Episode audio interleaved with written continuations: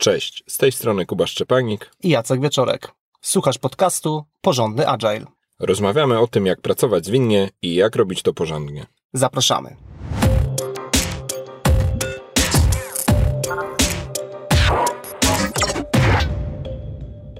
W dzisiejszym odcinku chcielibyśmy kontynuować minicykl, który zapoczątkowaliśmy w odcinku 17, czyli mity. Tym razem spośród listy rzeczy zgłoszonych przez naszych słuchaczy na naszą prośbę wybraliśmy mity związane ściśle z frameworkiem skramowym. Wybraliśmy pięć mitów e, skramowych, które po kolei przytoczymy, wspomnimy kto je zgłosił i trochę o nich opowiemy. Pierwszy mit, który chcielibyśmy e, dzisiaj rozwiać, brzmi myślenie o sprincie jako o fazie waterfalla, tylko z inną etykietką. Jest to mit zgłoszony przez Jakuba. Mm, jak rozumiemy ten mit? Y, wyobraźmy sobie, że rozwijamy jakiś produkt, realizujemy jakiś projekt, realizujemy jakąś inicjatywę i postępujemy takim bardzo klasycznym sposobem, czyli najpierw jest jakaś analiza, jakieś projektowanie. E, to są takie fazy, które toczą się gdzieś tam nie wiadomo gdzie, ale na pewno poza zespołem deweloperskim. I w momencie, kiedy specyfikacja naszego rozwiązania jest gotowa, jest podpisana, jest zatwierdzona przez wszystkie ważne osoby w procesie, no to w I może nawet jeszcze architektura jest już rozpisana i całe rozwiązanie jest zaplanowane. Czyli wszystko jest bardzo dobrze przygotowane no to wtedy pojawia się zespół, wtedy się pojawia Scrum i tak naprawdę ten Scrum jest pewną fazą wytwarzania, natomiast no absolutnie umocowaną w procesie waterfallowym. No i jeśli by się zastanowić nad tym mitem, no to tak, po pierwsze, e, absolutnie e, nie jest tak, że Scrum jest tylko etapem pracy y, w Waterfallu. No, idąc dalej, takie podejście do wykorzystania Scrama, e, no to jest jak kupić samochód y, wyścigowy, mm, no i próbować nim jeździć po lesie. Tak naprawdę no, nie będzie z tego żadnego sensownego efektu, a tylko będziemy mogli sobie zrobić krzywdę. Rozsupując tą twoją metaforę, chodzi o, o to, że mamy podejście, które umożliwia elastyczność, kreatywność, wymyślanie jak najszybszych i wartościowych rozwiązań na wskazany problem, i odbieramy sobie tą możliwość, ponieważ e, zespołowi jest zlecany szczegółowy zakres, e, nie ma więcej pytań, ma być po prostu to precyzyjnie wykonane. W ogóle nie zachodzi ten potencjał, jakby nie dajemy okazji, żeby wykorzystać potencjał zespołu, tylko sprowadzamy Scrum jako metodę kontroli zespołu. Tak. Smutna rzeczywistość bywa tak w firmach, ale to jest zdecydowanie mit i niewłaściwe wykorzystanie Scrama bardzo e, takim popularnym określeniem, które możesz spotkać w kontekście tego, co, o czym teraz opowiadamy, jest pojęcie Water Scrum Fall, e, gdzie tak naprawdę Scrum jest tylko pewnym elementem, e, tak jak Kuba powiedziałeś, takim pewnym uproszczeniem. Często narzędziem kontroli, a przede wszystkim narzędziem, które tak zastosowane sprowadza zespół do takiej roli mocno podwykonawczej, gdzie po prostu mają za zadanie w pewnych iteracjach dostarczać wymagania, które zostały zdefiniowane i no, taka historia, którą, którą, której ostatnio doświadczyłem pracując z jedną z firm, było e, sytuacja, w której zespół deweloperski otrzymał specyfikację. Ta specyfikacja była wytwarzana wcześniej przez no, dobre kilka miesięcy. Zespół dostał tą specyfikację i kiedy zapytałem jednego z deweloperów, jak im idzie praca, jak ten, na ile ten dokument jest dla nich y, przydatny, no to ten deweloper się tylko uśmiechnął i powiedział, czy czwarte tej analizy poszła do kosza, ponieważ dopiero jak rozpoczęli faktyczną pracę, no to zaczęli natrafiać na problemy, których no, nikt wcześniej z wyprzedzeniem e, nie przewidział. No i, i to jest przykład na to, jakby, że de facto pewnego rodzaju marnotrawstwem jest taka nadprodukcja i stosowanie tylko Scrama jako narzędzie, żeby je wykonać czy, czy dostarczyć. I to, co wspomniałeś, to jest klasyk e, tego zjawiska próby rozwiązywania złożonego problemu. E, tego nie zaplanujemy. Mocno o tym już mówiliśmy w odcinku 17, który jak zwykle zalinkujemy w e, opisie odcinka. Dobrze. Drugim mitem skramowym, który wybraliśmy jest e, mit zgłoszony przez Christiana. W skramie nie ma roadmapy. I faktycznie rozumiem, z czego taki mit może wynikać, bo no, jeśli byśmy wrócili do przewodnika po skramie, no to faktycznie tam raczej słowo roadmapa e, nie jest zbytnio widoczne, a też takie zapalczywe, wczesne podejście do, do, podejście do Scrama, zwłaszcza jako alternatywa do Waterfalla, no to będzie takie podejście, no mamy backlog, czyli mamy wszystko, nic więcej nie musimy planować, nic nie musimy nigdzie nikomu raportować, e, po prostu musimy rozpocząć pracę i nasz backlog jest naszym planem, e, czy naszą, naszą drogą, a e, przyrosty będą się broniły same i nic więcej nie trzeba tworzyć ani produkować. Tak, no, tak uśmiechnąłem się trochę, bo dosłownie jakbym już słyszał tak, taką rozmowę czy takie wypowiedzi.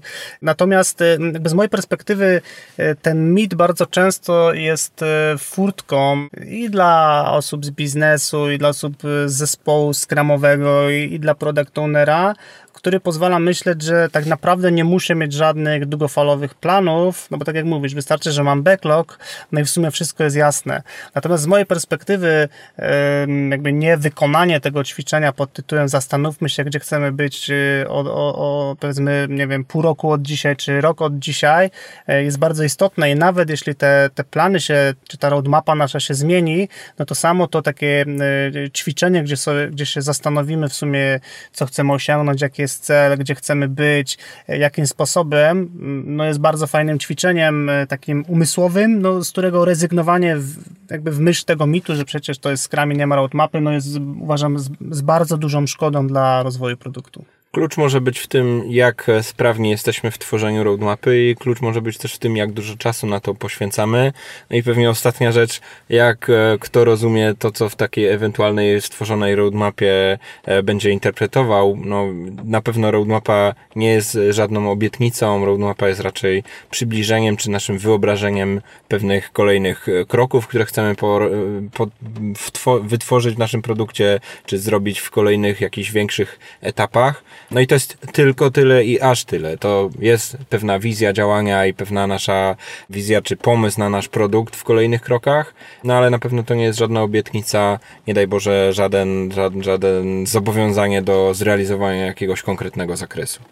Tak, no z, z mojej perspektywy tego, ogólnie tego planowania na, różnych poziomach w podejściu zwinnym, ale także w skramie e, jest bardzo dużo. Tak więc y, to planowanie może być i na poziomie planu nadchodzącego sprintu, to może być jakby skracając to, to okienko planowania, to może być plan aktualizowany na codziennym skramie, gdzie tak naprawdę planujemy na najbliższe 24 godziny.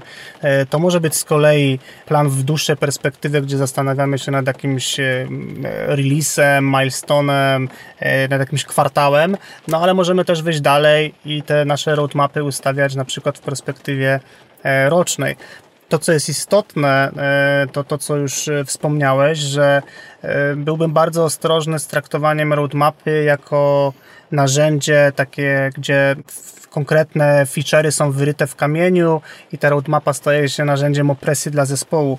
No, trudno oczekiwać, że zespoły skramowe, które zwykle pracują w złożonym środowisku, no, że będą w stanie obiecać, że ten konkretny feature będzie dostępny za 7,5 miesiąca. Z mojej perspektywy jest to bardzo trudne w praktyce do, do wykonania. Ciekawą alternatywą do takich roadmap opartych o feature'y są roadmapy oparte na celach, czyli rezultatach jakichś biznesowych, czy jakichś wskaźnikach, które chcemy zrealizować, być może jakichś e, wskaźnikach, które chcemy w ogóle umożliwić na, szczególnie naszym klientom, czy naszym partnerom biznesowym. No i to jest taka roadmapa, która bardziej mówi nie, że do naszego produktu dokładamy trzy nowe zakładki, a czwartą e, przebudowujemy w całości, tylko że roadmapa, która mówi w najbliższym kwartale chcemy się skupić na tym, żeby danemu typowi użytkownika poprawić, nie wiem, docieralność do ostatniego kroku w naszym procesie, a potem przerzucimy się na pousuwanie e, jakichś e, niedoskonałości zabezpieczeń, a dopiero na końcu będziemy się skupiać na trzecim typie użytkownika, który jest dla nas najmniej priorytetowym i póki co, e, póki nie rozwiążemy tych poprzednich rzeczy, to nie będziemy realizować nic dla tego ostatniego.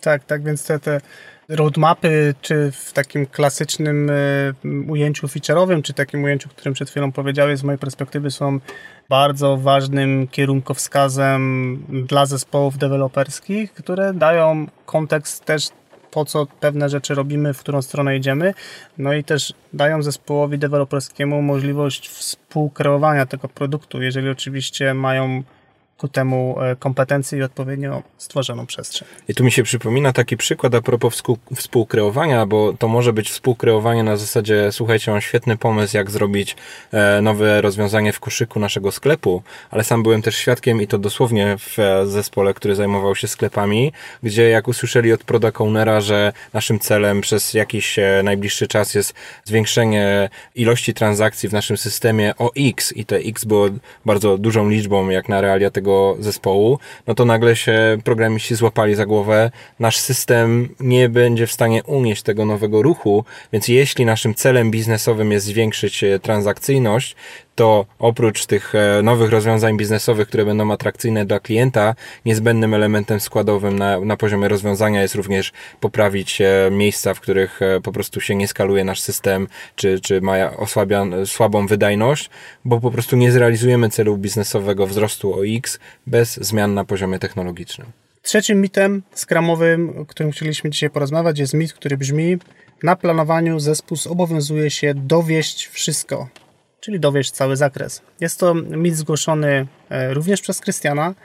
E, no i e, z mojej perspektywy jest to mit bardzo często obserwowany przeze mnie w trakcie planowań zespołów skramowych, gdzie zwykle product owner bądź czasem jacyś stakeholderzy, menadżerowie, którzy również znajdują się na tym planowaniu, bardzo precyzyjnie pilnują tego momentu, kiedy zespół obiecuje, czy, czy zapewnia wszystkich zebranych, że tak, te tutaj 6, 7, 12 elementów z backlogu, które przesunęliśmy z backlogu produktu do backlogu sprintu, to jest dokładnie ten konkretny zakres, który chcemy dowieść czy dostarczyć.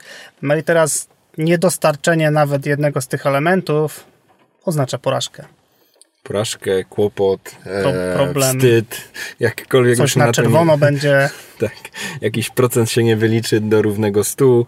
No zdecydowanie jest to mit, e, w tym sensie, e, że, że już te, na razie przynajmniej póki co, jak przybliżałeś tą historię, nie ma słowa o celu sprintu. Mhm. No i warto, warto sobie w tym miejscu przypomnieć tą istotność celu. To jest to, do czego dążymy i to jest to, co powinniśmy realizować. Natomiast zakres realizowanych prac, to jest e, prognoza.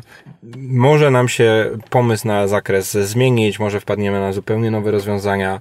Szereg rzeczy, czy szereg korzyści z właściwego zastosowania celu sprintu wspomnieliśmy Tobie w nagraniu numer 7 w odcinku Cel Sprintu, e, do którego również e, zachęcamy.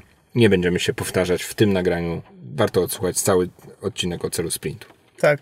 No generalnie mi też jakby trudno jest, yy, znaczy rozumiem niełatwą sytuację zespołu deweloperskiego, który znając całą złożoność produktu, yy, często to są jakieś lata utrzymywania systemu, a osoby, które pisały ten system już nie pracują, zaciągnięty dług technologiczny, często brak odpowiedniej wiedzy biznesowej, często te elementy backlogu produktu nie są dostatecznie dobrze omówione, przygotowane, e, czy, czy właściciel produktu nie jest dostępny albo stakeholderzy, żeby zadać jakieś pytanie, no to jakby w tak wykreowanych warunkach trudno oczekiwać, że ktoś e, krwią się podpisze i obieca, że tak te konkretne rzeczy w tak konkretnie tam zdefiniowanym zakresie zostaną um, zrealizowane.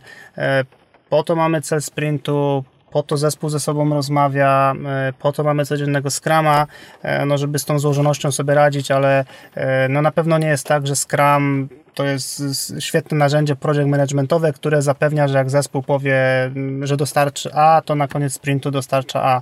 Jakby tutaj, no, widziałem wiele zawiedzionych osób, które po takiej dłuższej dyskusji rozgraniczającej, czym jest prognoza sprintu, a czym jest ten taki commitment czy zobowiązanie, często źle rozumiane, e, no, no, no robiły się ustaw podkówkę na zasadzie, że, hmm, że tak w sumie to to takie było główne oczekiwanie, że ten Scrum to jest takie 100% delivery, coś takiego, co zapewnia. No niestety ze smutkiem musimy stwierdzić, że tak niewątpliwie nie jest. I teraz sobie trochę żartujemy o tym smutku, ale jest bardzo konkretna negatywna konsekwencja yy, przestrzy- czy jakby forsowania tego mitu, że zespół musi dostarczyć 100% zakresu. O, oczywiście zespół znajdzie sposób na dostarczenie 100% zakresu, bardzo obniżając yy, poprzeczkę sobie tego, ile jesteśmy w stanie zrealizować w sprincie, biorąc yy, rzeczy do sprintu z bardzo dużym zapasem wolnego miejsca, buforem na, na ewentualne nie, nie, niepowodzenia. No i jeśli... E, obniżając jakość. Obniżając jakość, też e, znajdując sobie dużo problemów, e, których wcale nie powinni sobie znajdować. No i w dużym skrócie, jeśli zespoły skramowe konsekwentnie sprint w sprint realizują 100% zakresu, to mi się akurat zapala, zapala lampka. lampka ostrzegawcza. Ktoś tu albo fałszuje wyniki, albo naprawdę pracuje w super bezpiecznym trybie, e, bo boi się konsekwencji zrealizowania, nie wiem, 80% przewidywanego zakresu.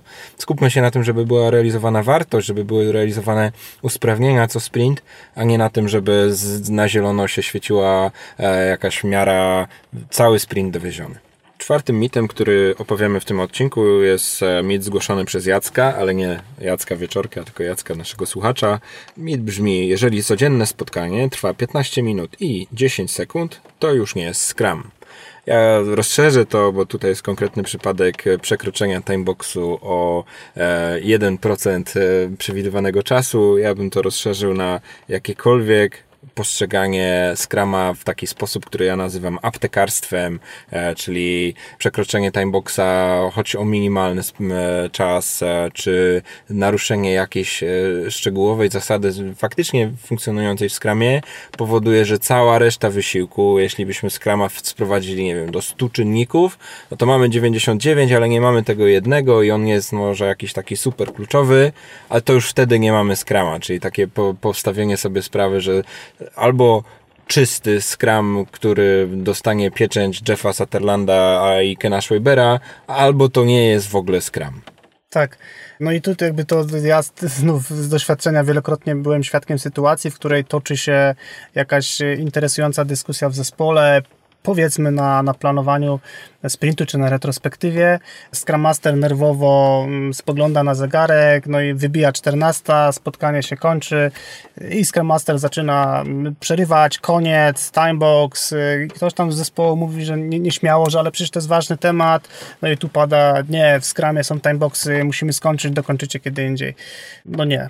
Tak. I to jest e, dyskusyjny punkt, bo z jednej strony uważamy takie aptekarstwo w, w przestrzeganiu reguł Scrama dosłownie co do milimetra, co do sekundy, minuty, czy tam jednego z czynników spośród setki to jest dla nas mit, w sensie mhm. e, faktycznie Scrum to Scrum, czyli potrzebne są wszystkie elementy, natomiast e, dołóżmy do tego taki aspekt e, zdroworozsądkowego nie wiem, uczenia się skrama, pewnej drogi w stronę coraz lepszego skrama, czyli e, wycinkowo może to nie jest jeszcze skram, ale staramy się, żeby to skram był, ciągle się usprawniamy, coraz lepsi jesteśmy, więc nawet jeśli daily jeszcze nam nie wychodzi w równo 15 minut, ale wiemy, że nam przeszkadza, albo e, nie wiem, retrospektywa nie zawsze będzie super udana i na przykład z danej retrospektywy niestety nie udaje się nam e, jakiegoś jednego co najmniej usprawnienia ustalić, no to z tego powodu, że nam jedna retrospektywa nie wyszła, nie mamy Scrama, czy może jednak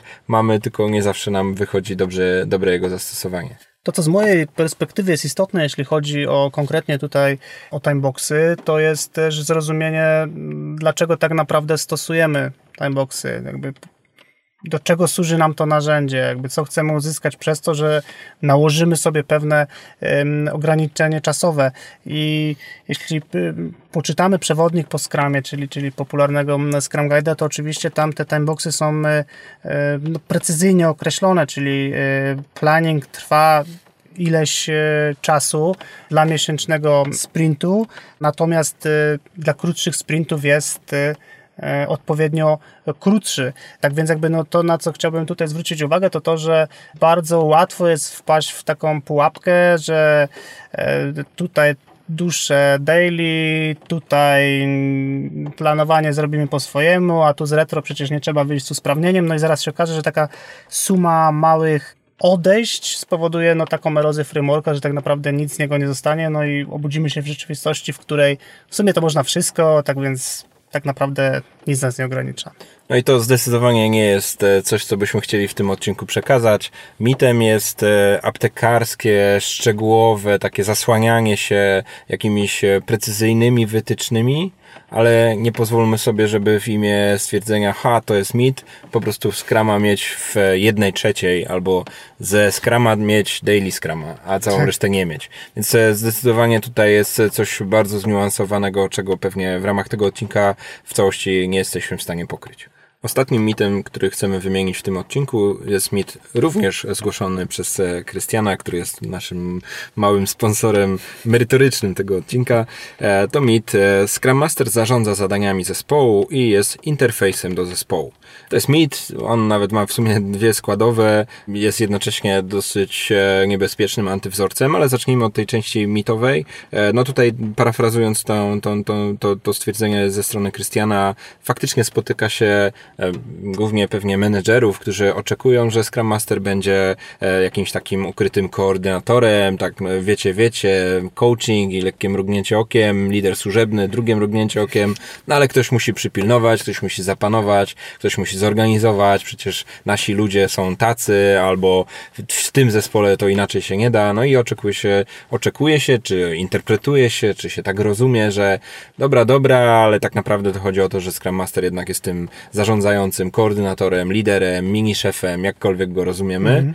No i jest też ta druga perspektywa, no to skoro już tak ładnie wypełnia tą rolę lidera, no to przy okazji jest też e, interfejsem, czyli jeśli chcę coś od zespołu, to sobie idę załatwić u Scrum Mastera. Jeśli chcę się dowiedzieć, jak w zespole funkcjonuje, to też to Scrum Master jest wezwany na dywanik albo wezwany na jakąś tam e, rozmowę jeden na jeden, żeby opowiedział, co tam w zespole się dzieje. Tak, czyli Scrum Master staje się odbiorcą zarówno pochwał, jak i też odbiorcą e, nagany kar. No jego zadaniem jest jakby w tym micie oczywiście e, przekazywanie tego dalej do zespołu.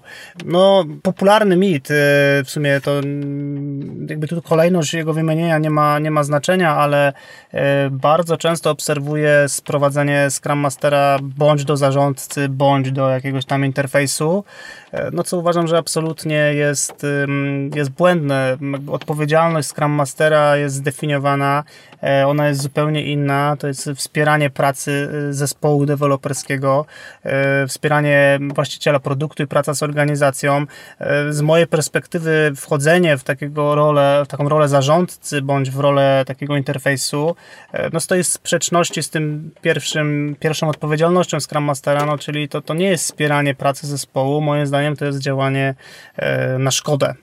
Tak więc y, więcej, więcej problemów z tego będzie y, niż, niż pożytku tak naprawdę. I jakie mogą być z tego problemy? To to, że jeśli Scrum Master nawet by się zachowywał, a nawet jeśli tylko wszyscy myślą, że powinien się tak zachowywać jako koordynator, no to natychmiast cała reszta zespołu będzie się odpowiednio zachowywać czy reagować na takie mhm. prace koordynacyjne, czyli Scrum Master nas pyta coachingowo, ale my wiemy, że on jest liderem, więc tak naprawdę to słyszymy podprogowo jakąś sugestię, być może jakoś zaczynamy się chować, kryć, albo wręcz odwrotnie, tak pod, pod tego Scrum Mastera grać, się pokazywać, no bo on za chwilę pójdzie z tą informacją do szefa i powie, kto w naszym zespole jest najlepszy, bardziej pracowity, lepiej komunikatywny. Czyli wszystkie te reguły e, takiego zaufania, których Scrum Master potrzebuje, żeby dobrze funkcjonować w zespole, zostają naruszane, bo zaczynamy się zachowywać dziwnie, sztucznie. Panuje między nami jakiś dodatkowy czynnik, który powoduje, że, że zamiast efektywnie, bezpośrednio, fajnie współpracować, to zaczynamy coś kombinować. Albo Scrum Master sili się na koordynowanie, e, mimo że nikt nikt e, od niego tego w zespole nie oczekuje, albo odwrotnie wszyscy w zespole myślą, że no to Scrum Master faktycznie jest od tej koordynacji, no to on niech już tam sprawę załatwi i kompletnie zanika nam samoorganizacja, a przy okazji niestety, ale kompromitujemy też e, wartości, które w Scrumie też są niezbędne i konkretnie dookreślone. I generalnie te, myślę, że warto tutaj przy okazji tego mitu wspomnieć, czy, czy podzielić się takim, taką wskazówką. Jeżeli bierzesz udział e, w rekrutacji na stanowisko Scrum Mastera, to mając świadomość tego mitu, możesz poeksplorować temat, e, kogo spodziewa się otrzymać organizacja, rekrutując Scrum Mastera. E, często jakby to widać już po ogłoszeniu, że tak naprawdę poszukiwany jest project manager, a nie Scrum Master. Czasem jest to dobrze zamaskowane, natomiast pogłębiające pytania w trakcie takiej rozmowy rekrutacyjnej, jak firma rozumie tą rolę Scrum Mastera, no może dać e, dużo odpowiedzi i e, no też uchronić nas przed dołączeniem do firmy, która szuka zarządcy, a nie osobę, która będzie pracowała nad zwinnością e, w firmie. Więcej o tym, dlaczego nie warto robić ze Scrum Mastera pośrednika i dlaczego wręcz nie powinien Scrum Master być pośrednikiem, znajdziecie w artykule Kuby, do którego podlinkujemy e, w notatkach do tego odcinka. Natomiast jeśli chcesz e, wiedzieć więcej na temat tego, co robi Scrum Master, no to akurat ten temat poruszyliśmy w pierwszym odcinku naszego podcastu, który również mocno polecamy, bo tam idziemy nie perspektywą mitu, kim Scrum Master nie jest, tylko perspektywą, jakie ma swoje zadania i na przykładach, jakie, jak je realizuje. Jeżeli chciałbyś, bądź chciałabyś pogłębić temat e, pułapek, e, mitów e, i antywzorców w Scrumie, to zapraszam Cię 23 i 24 września do Warszawy na autorski warsztat na bazie mojej książki książki. Będzie to warsztat e, Labirynty Scrama i będą to dwa dni, podczas których skupimy się na praktycznym rozwiązywaniu pułapek w Scramie. Zapraszam i do zobaczenia. E, link do tego warsztatu i zapisów znajdziesz również w opisie. A ja ze swojej strony zapraszam na Agile by Example. Wydarzenie, cała konferencja będzie między 21 a 23 października, e, natomiast e, w tym roku będę w programie warsztatów e, i chcę przekazać materiał unikalny, do tej pory jeszcze nie realizowany. Chciałbym podzielić się swoimi doświadczeniami w wykorzystaniu zwinnego podejścia w świecie poza IT i konkretnie tutaj wybrałem taki aspekt dzielenia produktu, definiowania i dzielenia produktu w realiach poza IT. Myślę, że będzie to ciekawy warsztat do tego, żeby popracować. Nie kojarzę, żeby taki materiał w ogóle był gdziekolwiek dostępny, więc jeśli w ogóle masz coś wspólnego z podejściem Agile poza IT, to nawet, e, nawet już dla samego tego faktu zapraszam na to wydarzenie, jak i na całą konferencję, którą, na którą siłą rzeczy będę w niej uczestniczył. I to by było wszystko na dzisiaj. Dzięki Kuba. Dzięki Jacek. I do usłyszenia wkrótce.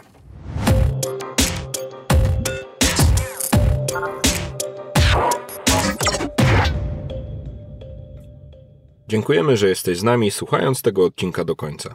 Nagrywanie podcastu to dla nas coś zupełnie nowego, dlatego zależy nam, żeby usłyszeć, co o nim myślisz. Zostaw swój komentarz na iTunes lub napisz do nas na adres kontakt małpa porządnyagile.pl. Jeśli podcast daje Ci wartość, podziel się nim ze swoimi znajomymi. Chcemy docierać do wszystkich, których interesuje porządny agile. Dziękujemy. Dziękujemy.